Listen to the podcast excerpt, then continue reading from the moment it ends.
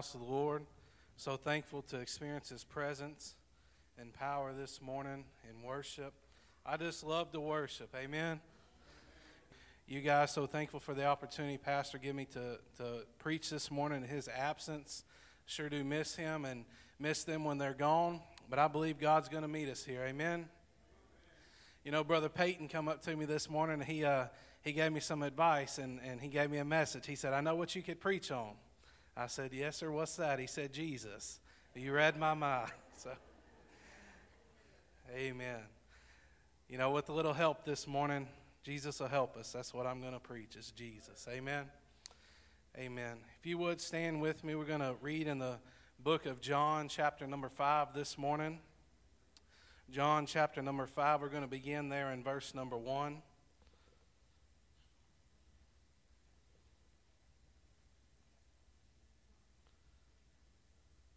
If you're there, say amen.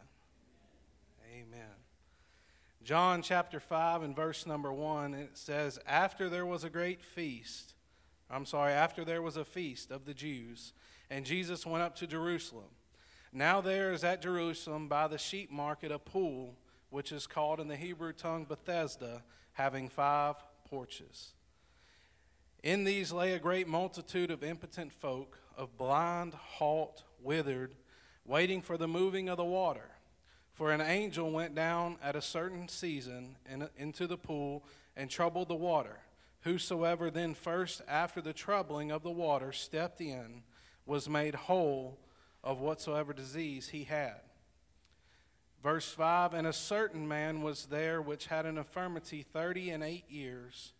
When Jesus saw him lie and knew that he had been there, he had been now a long time in that case. He saith unto him, Wilt thou be made whole?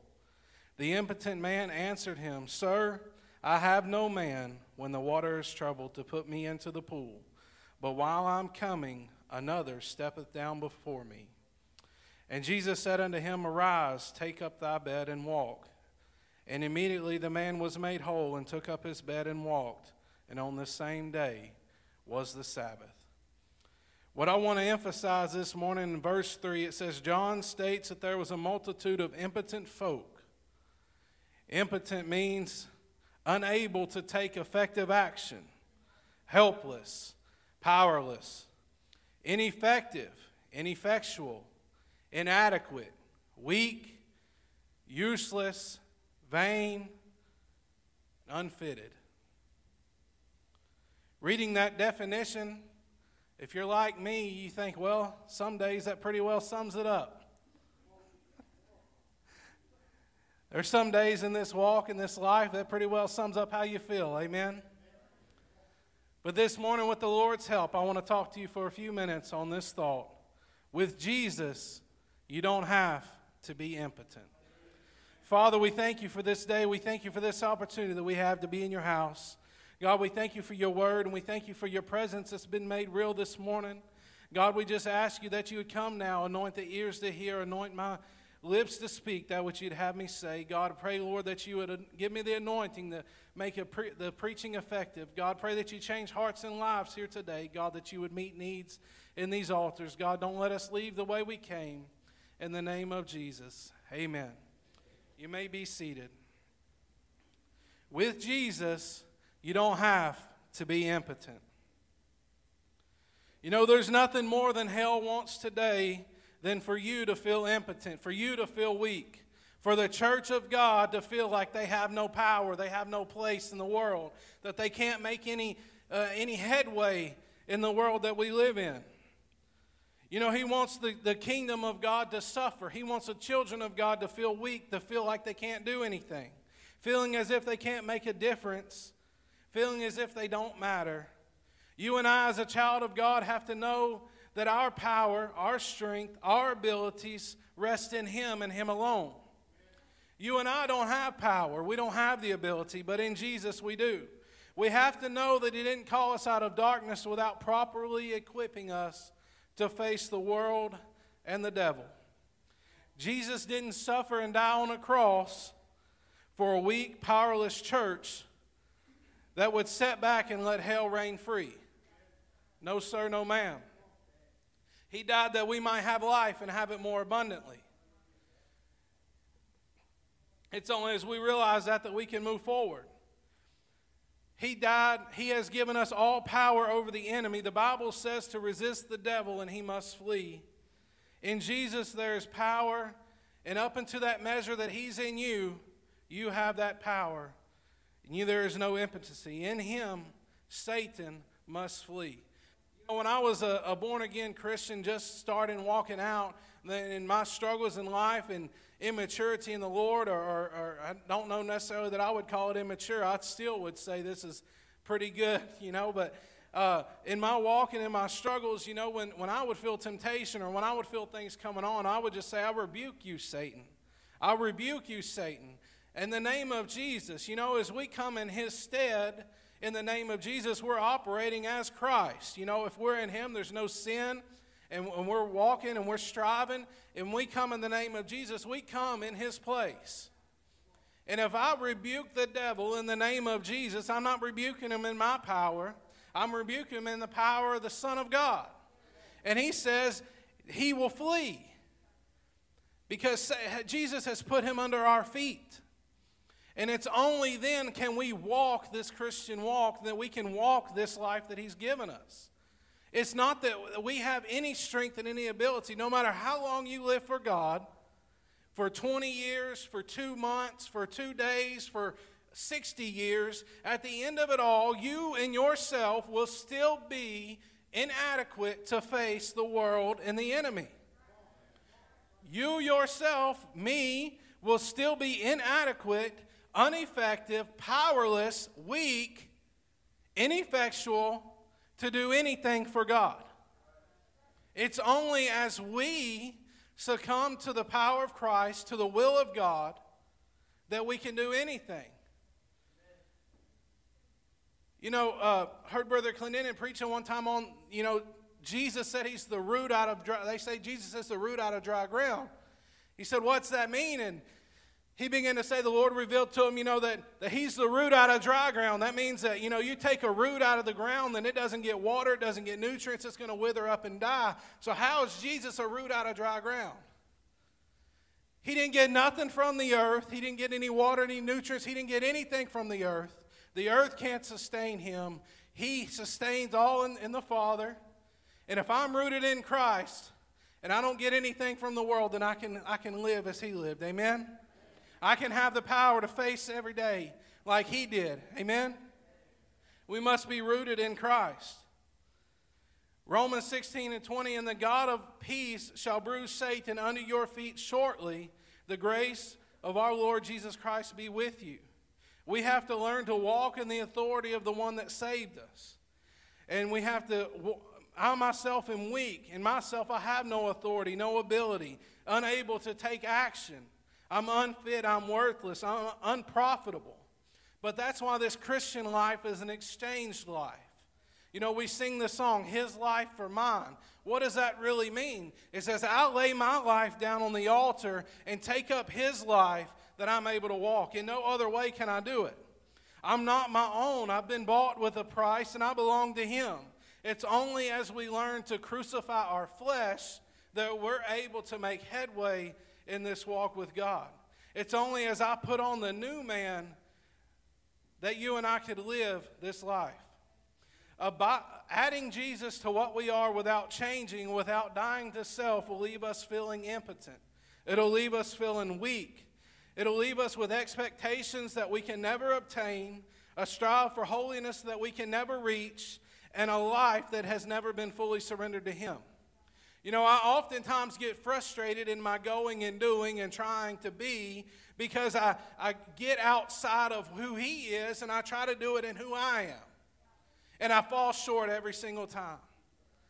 But if, we, if we're going to do anything for God, we have to realize that we have to operate in His power. We have to operate in His presence, in His Spirit, through Him, because in us we can't do it. Paul said, Let this mind be in you let means to allow or to permit. I have to permit his mind to be in me. And that means that I have to get my mind out of the way. You know, Sister Anna shared a thing on Facebook, I believe it's her or Sister Gloria said that, you know, sometimes I'm the weapon formed against me that causes me not to prosper. How many of you understand? How many of you agree with that? You know, we have to put off ourself and put on Christ in order to walk in Him. That's the only way this thing works. We can't figure out how to do it. We can't just add Jesus to who we are. But it's as we put off the old man and put on the new that we come to a full life in Christ. I saw a quote a few weeks ago. I think I even maybe even said it in our testimonies for youth camp. But it is so powerful, and I keep going back to it. It says, God doesn't grant us an overcoming life, He grants us life as we overcome. It's a continual thing. We're not going to come up, we're not going to wake up one day and have arrived and have realized that we've overcome you know everything and we can just walk and go as we wish. No, we have to overcome every day. It's a continual process. The School of Christ teaches, you know, that I'm justified when I'm born again, but I'm being sanctified. Being means continual, that I'm going to continue to be sanctified. I'm going to continue to grow in Him until He calls us home. And it's in that that we'll realize and learn that, it's a daily thing as we put off ourselves, put on Christ, that we grow more and more in His likeness. We can get wrapped up in our inabilities, our shortcomings, and think that God can't use me. It is then I must remind myself that I'm weak, I have no ability, I cannot be, in a, I cannot be effective in and of myself.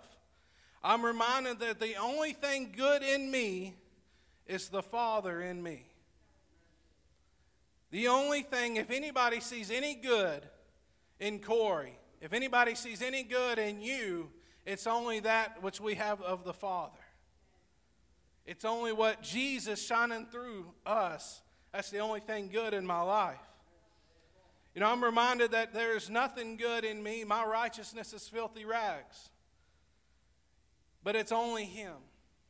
And that's what I, I, I want to hone in on tonight, on today is, is, is how we can rest in Him. There's a few areas I want to talk about that, that we become impotent in our lives. In the first place, I want to mention is in our worship. In our worship, many times and moments, worship, we become bogged down with thoughts, with things, with, with cares of the day. Thoughts racing through our mind in an attempt to get our hearts and minds off the Lord. We feel as though we can't break through, we can't clear our head and enter into the Holy of Holies. The enemy wants you to believe today that today is not your day. He wants, he wants you to think that you're too busy. Today was too busy. Today was too hard.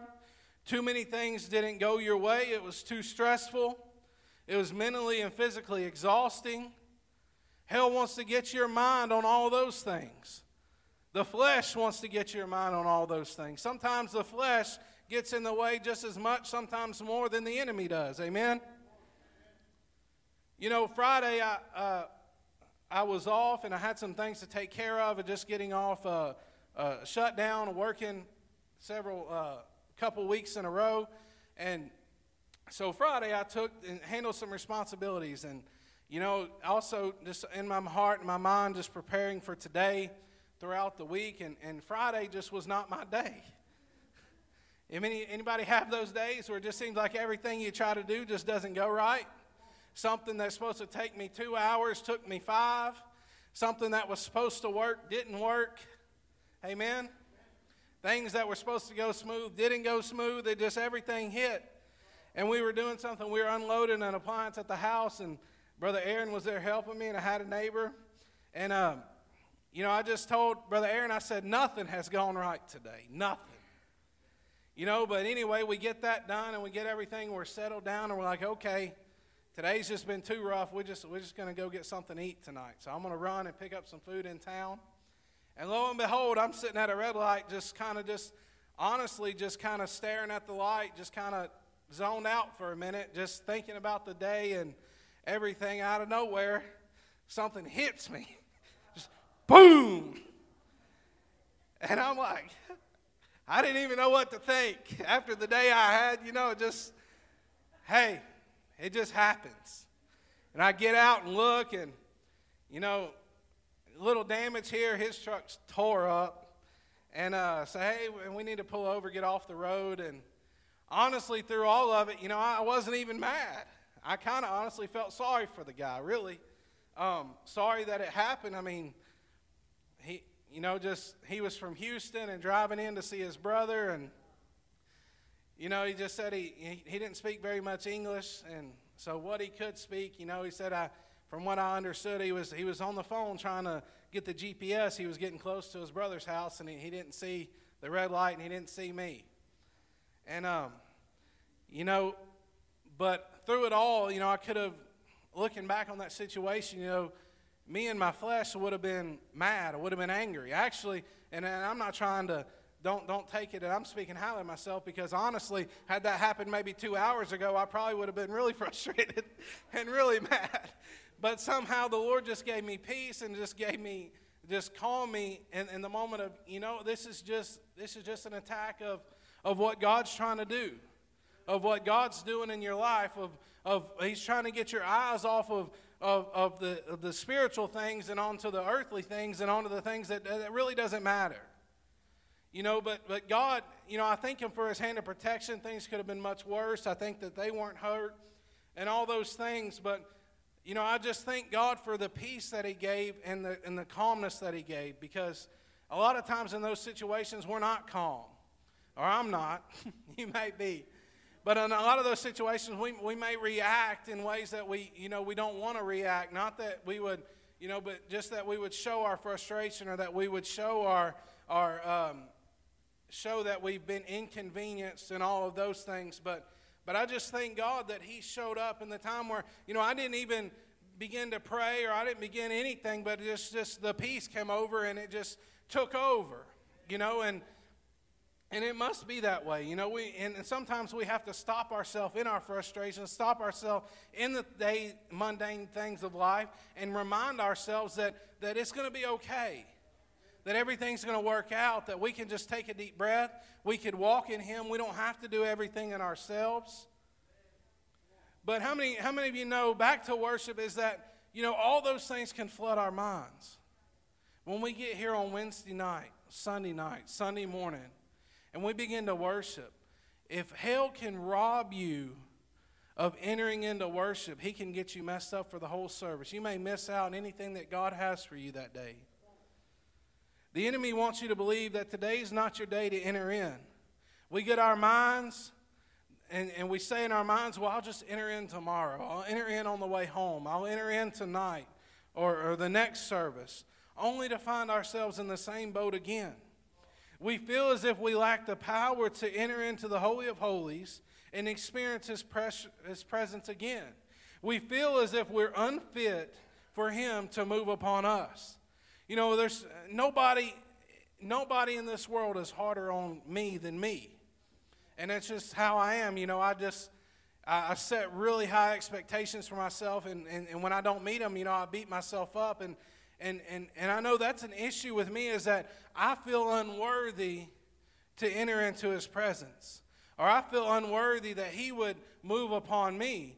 But, but that's, you know, the reality is, is that we're all unworthy, but it's only as, as he is, the Father's in us, and as we walk in him, that makes us worthy. But he longs for us anyway. You know, if we feel, we feel as if we're unfit for Him to move upon us, therefore we're robbing God of worship that He deserves. Whether I feel like it or not, the God of heaven deserves worship. If I don't, the Bible says the rocks will cry out, Holy, holy, holy. He deserves worship. But I'm going to take it a step further. We're robbing ourselves and God of the sweet communion that He so longs to have with us. Just as, as God come down and walked with Adam and communed with Adam in the cool of the day in that garden, he longs to do the same with you and I. We must know that he longs for our worship. There is nothing we could do that would make us fit, worthy, or deserving of this sweet fellowship, but he longs for it, for you and I. No matter our inabilities, our shortcomings, he longs for us to enter into his presence. Nothing outside of our repentance and putting on Christ would, would make us worthy, Without it, we're unworthy, we're undeserving, we're impotent. It is only as we walk in Him that we can experience this place of worship. Another place that we allow impotency in our life is in our actions. It's been said that actions speak louder than words. I've often heard it said that we judge others by our actions while judging ourselves by our best intentions. Our text says that this man had been lame for 38 years. It says Jesus saw him and knew that he had been there a long time in that state. His action said, listen to this, his action said that he believed one day when the angel passed by that he was going to be able to make it into that water and he was going to be healed. I don't know how long he sat at the pool. I don't know if he was there every single day for 38 years. I don't know if he come in throughout, you know, in the middle of his 38 years. The Bible doesn't give any reference to it. But I do know that he was there and that he has been there time after time that the angels came because he said, I didn't have a man to put me into the water, and somebody beat me to it. But all the while, his action says, I'm going to keep going back to that pool. I don't know if he stayed there all the time, if he had someone bring him, or what his condition was. But I do know that he was there. Season after season, day after day, he sat by that pool waiting, believing that one day he would be made whole. He had faith to believe but he also had action to solidify his faith. Oftentimes, we believe in our hearts but give up in our actions. We believe the Lord can use us and equip us, but our actions don't follow through with our beliefs. Our actions oftentimes show defeat and lack of faith. Our actions say, What's the use? I'm weak. I'm helpless. I'm ineffective. I'm powerless. But that's what they want. That's what he wants. That's what the flesh wants you to think. That's what the enemy wants you to think. This man could have said, What's the use in sitting by the pool? I have no ability to get in when the water is troubled, but instead, he said, I will sit and wait anyhow for the hope that one day I will be made whole. I, we can get so wrapped up in our inabilities, our shortcomings, that we think God can't use me. It is then I must remind myself that I'm weak. I have no ability. I cannot be effective in and of myself. You know, it, it says that except the seed fall to the ground and die, it abides alone. But if it will die, it will bear much fruit. When that seed's green, it can't be planted and, and produce anything in the ground. But it's only when that seed begins to dry up, when it begins to die of itself and it's planted, will it begin to spring up and grow another plant. That's the same with you and I. It's only as we die and we put ourselves in Christ, rooted in Him, that we could be of any use or any worship.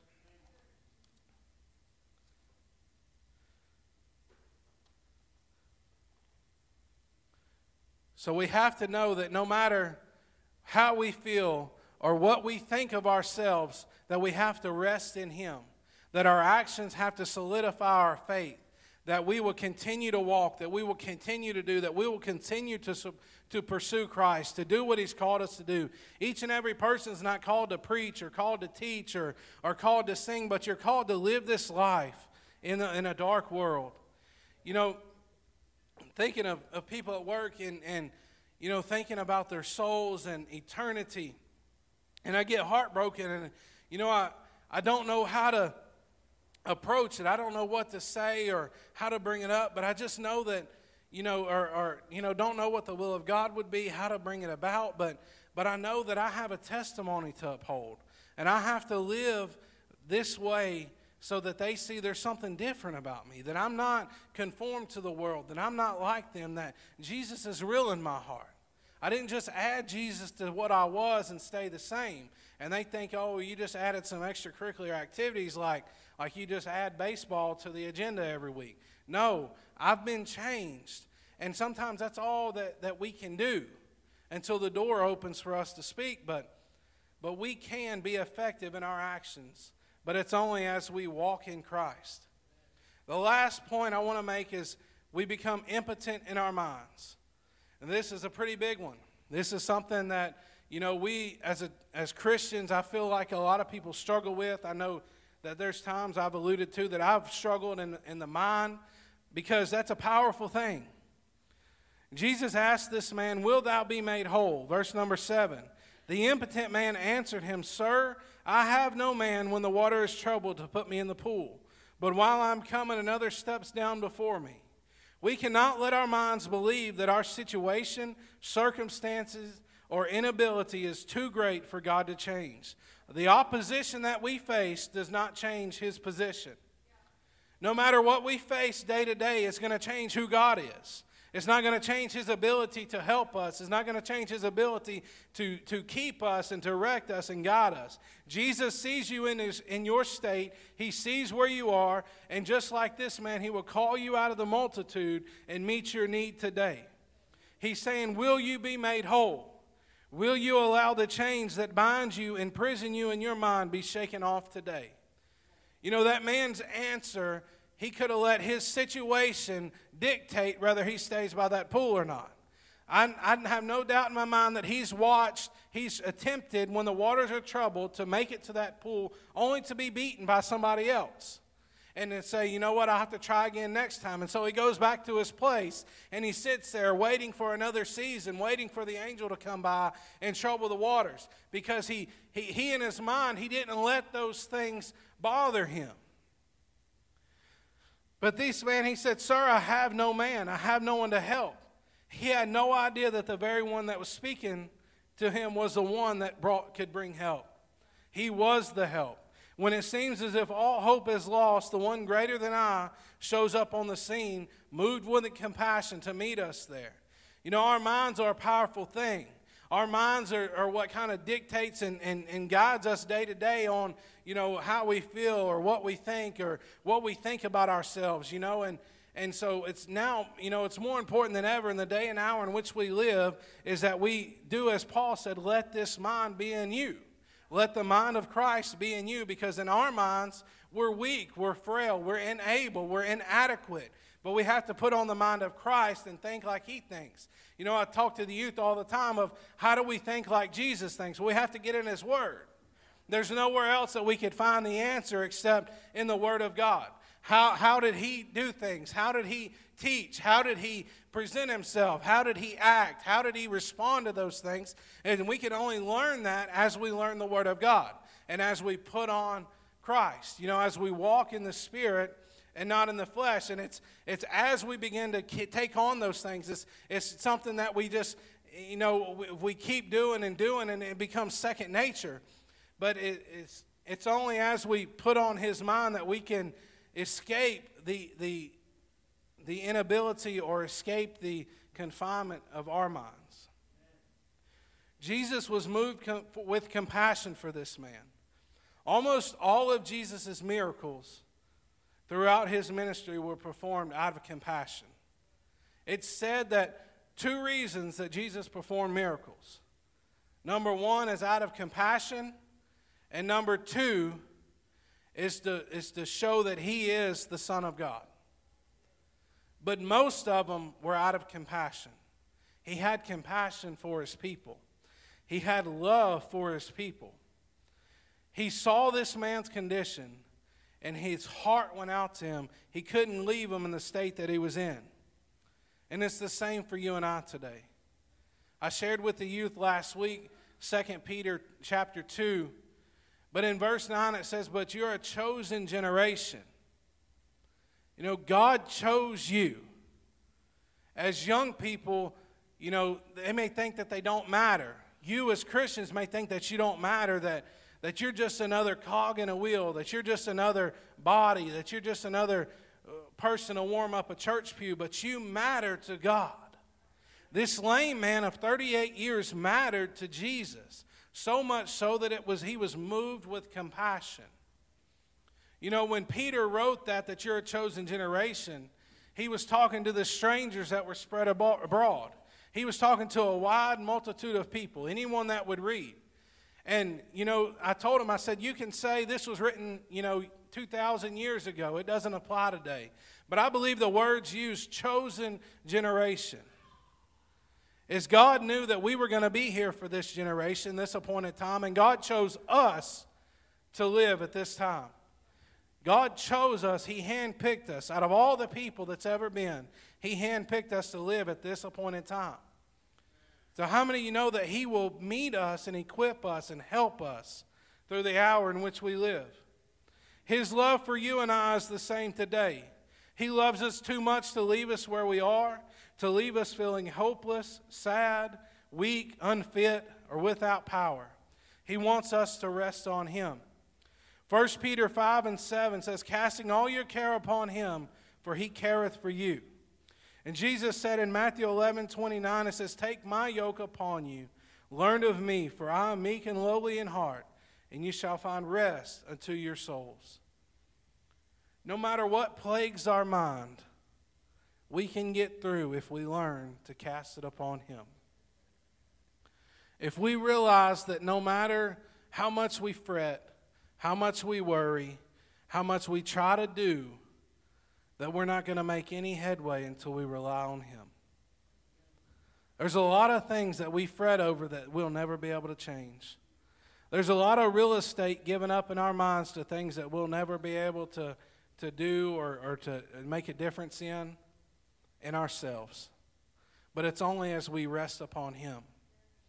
We put so many implications on our life, we put so many implications and, and, and unrealistic expectations on things that we in ourselves as humans we can't attain. And it's only as we come and rest on Him and rest in His stipulations, His morals, the things that He's laid out for us in His Word. But we have to do it His way. And what's His way? He says, Cast it on Him, take upon His yoke. We don't have to accomplish all those things that we set out to do, we have to rest in Him. A lot of times we'll get so caught up in our minds and that we're so absent minded in the Word or when God wants to speak to us or in prayer because we're so wrapped up that we don't take time to listen to what He's saying. We don't take time to, to commune with Him and have personal fellowship with the Father. Our minds weigh us down in so many ways. But it's only as we put on Christ, it's only as we give it over to Him, surrender it to Him, and realize that there's nothing in us that could change that. But it's only Jesus.